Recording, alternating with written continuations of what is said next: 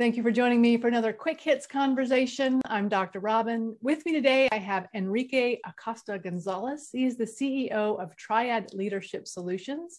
He is award winning podcaster, author, and leadership development coach. I also have Dave Roberts. He's an adjunct professor of psychology and psychology of child life at Utica University. He's also an author and a bereavement support specialist. The question I have for the two of you today what is oversharing? How do you notice when you're doing it? And then what do you do about it? Enrique, I know you have a story. Tell us. Yes, thank you, first of all, Robin, for having me. Great to be here with Dave. And this uh, particular question was funny when I read it. It's something that leaders can get in trouble with. I have a small story. It was a pivotal moment for an organization. They were trying to go one way in one direction, but that I felt as a leader my team needed to know as soon as possible because it was actually going to be a financial burden mm. on the team. And so, as a leader, I had to make a choice. And the group of leaders, they were like, don't tell nobody yet. Yeah, we're still working things out.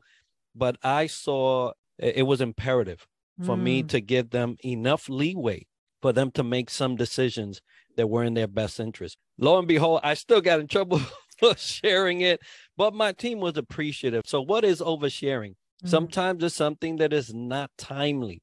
So if you share something that is not timely, it could uh, affect the results of what the organization wants to see. Sometimes it's a need to know, right? Mm-hmm. I came from a security background, clearance uh, environment in the military, and there were some things that just did not have the need to know clearance. It, it could uh, be detrimental to an organization. It could be detrimental to a nation in, in the respective clearances. is saying more than you need to when you need to. Mm, love that. Dave, what were your thoughts when you got this question? My thoughts went into a lot of different areas because there's so many components to oversharing in terms of what it is and how it's done. But for me, I think what I feel oversharing is is giving too much information too soon, mm-hmm. too much mm. personal information too soon in the beginning stages or the uh, initial contact in a relationship. And, you know, thinking of the times where I may have overshared or other people I, I perceived to overshare, it's usually been because they might have been anxious and nervous. They they may have wanted to make a really instant connection because they placed a lot of importance on that contact. They may simply be lonely. They may have a extreme desire to connect because of past failures. And maybe it's just an inability to read social cues. Sometimes they just don't have that internal sensor to know when they're oversharing. Mm. And to me, when it becomes oversharing, it's when the receiver of the information becomes visibly uncomfortable with what you're sharing. And I think when that happens, that's our cue for us to either pull back or to kind of invite them into the conversation to, to begin to share and establish ourselves as a listener to break that pattern. Mm. I know I was flying back from London one time and I had just had a really bad fight with my then husband and it was really ugly. And I still feel, I don't know, guilt, remorse, shame, something about the guy in the seat next to me. Poor guy just heard the whole story about what was going on and how bad it was. And I think to your point, Dave, I was in an emotional space where I just needed someone to talk to. And that poor guy happened to be on the plane next to me. And I realized, like, as we de- we deplaned, I thought, he is so glad he's never going to have to see me again. It's funny you say that opportune person that happens to be the person that the information la- lands on.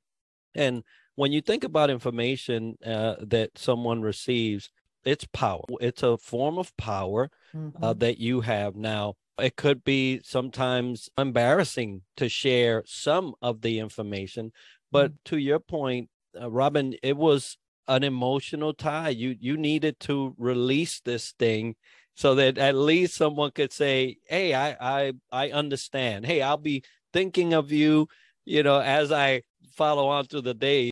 But that source of power sometimes can be misused, right? Some mm. if some information that you get early, we're talking about timely information, could be a way of you positioning yourself to be in a way uh, the favorite and at the end of a conversation, right? Mm-hmm. And or at the end of a uh, pro- procedure in terms of organization.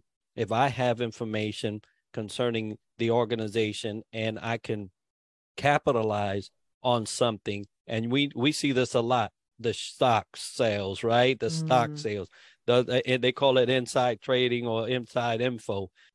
What the person does with the information is what's important. Mm-hmm. You know, mm-hmm. can yep. they retain that information not to benefit themselves, but to uh, preserve, protect, and enhance the stability of an organization is is the key. So, what do you do with the information once you have it? How do you release it, and who you release it to, and for what reasons? Mm-hmm. And, and I think Enrique brings up a great point about one of the dangers of oversharing is that if you overshare in the person who you're sharing the information with doesn't have your best interest at heart, they can use it against you. They can put it on social media.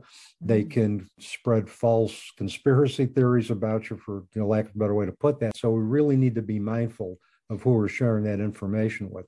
The other thing, Robin, too, when you were talking about being in an emotional state and sharing it with that individual. Mm-hmm. I mean, your instinct must have told you that I needed to do that at that particular time with that person, or something that must have emanated from him that you felt comfortable doing that. Right. Mm. And for me, when I sit with individual stories of loss and they gift me with that, they may tend to overshare or what may be seen as oversharing. Mm-hmm. But if their story hasn't had a space to breathe, if they haven't had a position where their, their story has been owned and validated, they're going to they're going to share a lot. When I look at that, for me, the ultimate gift is that they've trusted me with a very intimate part of their life. So I'm going to handle that and create the sacred space that that story deserves.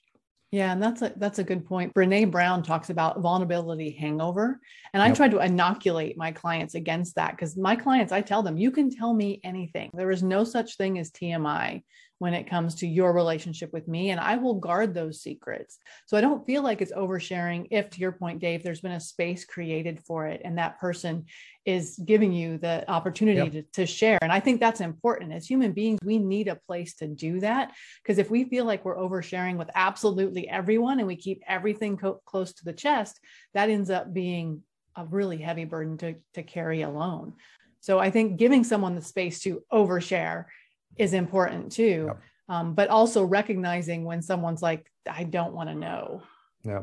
I've definitely been in situations though, that airplane ride being an example where I realized partway in, I got to shut this down. And then how do you, how do you back out of it? Like too much information. I should have been more quiet. You could tell the cue by the facial expression, the positioning yep. of the body, the eyes rolling up like, wow, this this is really uh getting I'm getting dumped on at that moment you can say oh i'm sorry just wanted to uh, share a little bit i don't want to get uh, into this bombardment mode but mm-hmm. thank you mm-hmm. for listening you have to think about the people that are in overshare mode right there are some people that use oversharing as a way of attention mm. Um, they they could be just uh, grabbing everybody's attention. I, I, I, I name them the takers of the world, right? They're just mm-hmm. taking your time, your energy, your resources, everything that they can for themselves. And so once a person is uh, is identified as an oversharer just for the sake of getting the attention, then you need to also be able to say, "Hey, I'm fine with being a, a listener. Mm-hmm. Uh, but you know, and however you you want to address it, that's on, on, another pitfall of of being an oversharer that you'll start seeing walls come up uh, yep. because people yep. will identify that you are that for whatever reason it is you're yep. doing it. I think the other thing with oversharing too is if they were raised in a family where there was unhealthy dynamics or communication dynamics, or oversharing was a norm, and they have no other norm to compare that with, mm-hmm. they're going to think that oversharing is the mode of communication. Or if you have blurred boundaries or communication uh, was kind of invalidated, the minute they get an audience, it's like, wow, now's yeah. my opportunity to share. I may never get another opportunity to do this. That type of history, I think, we need to understand that, that can also contribute to oversharing as well. So, mm-hmm.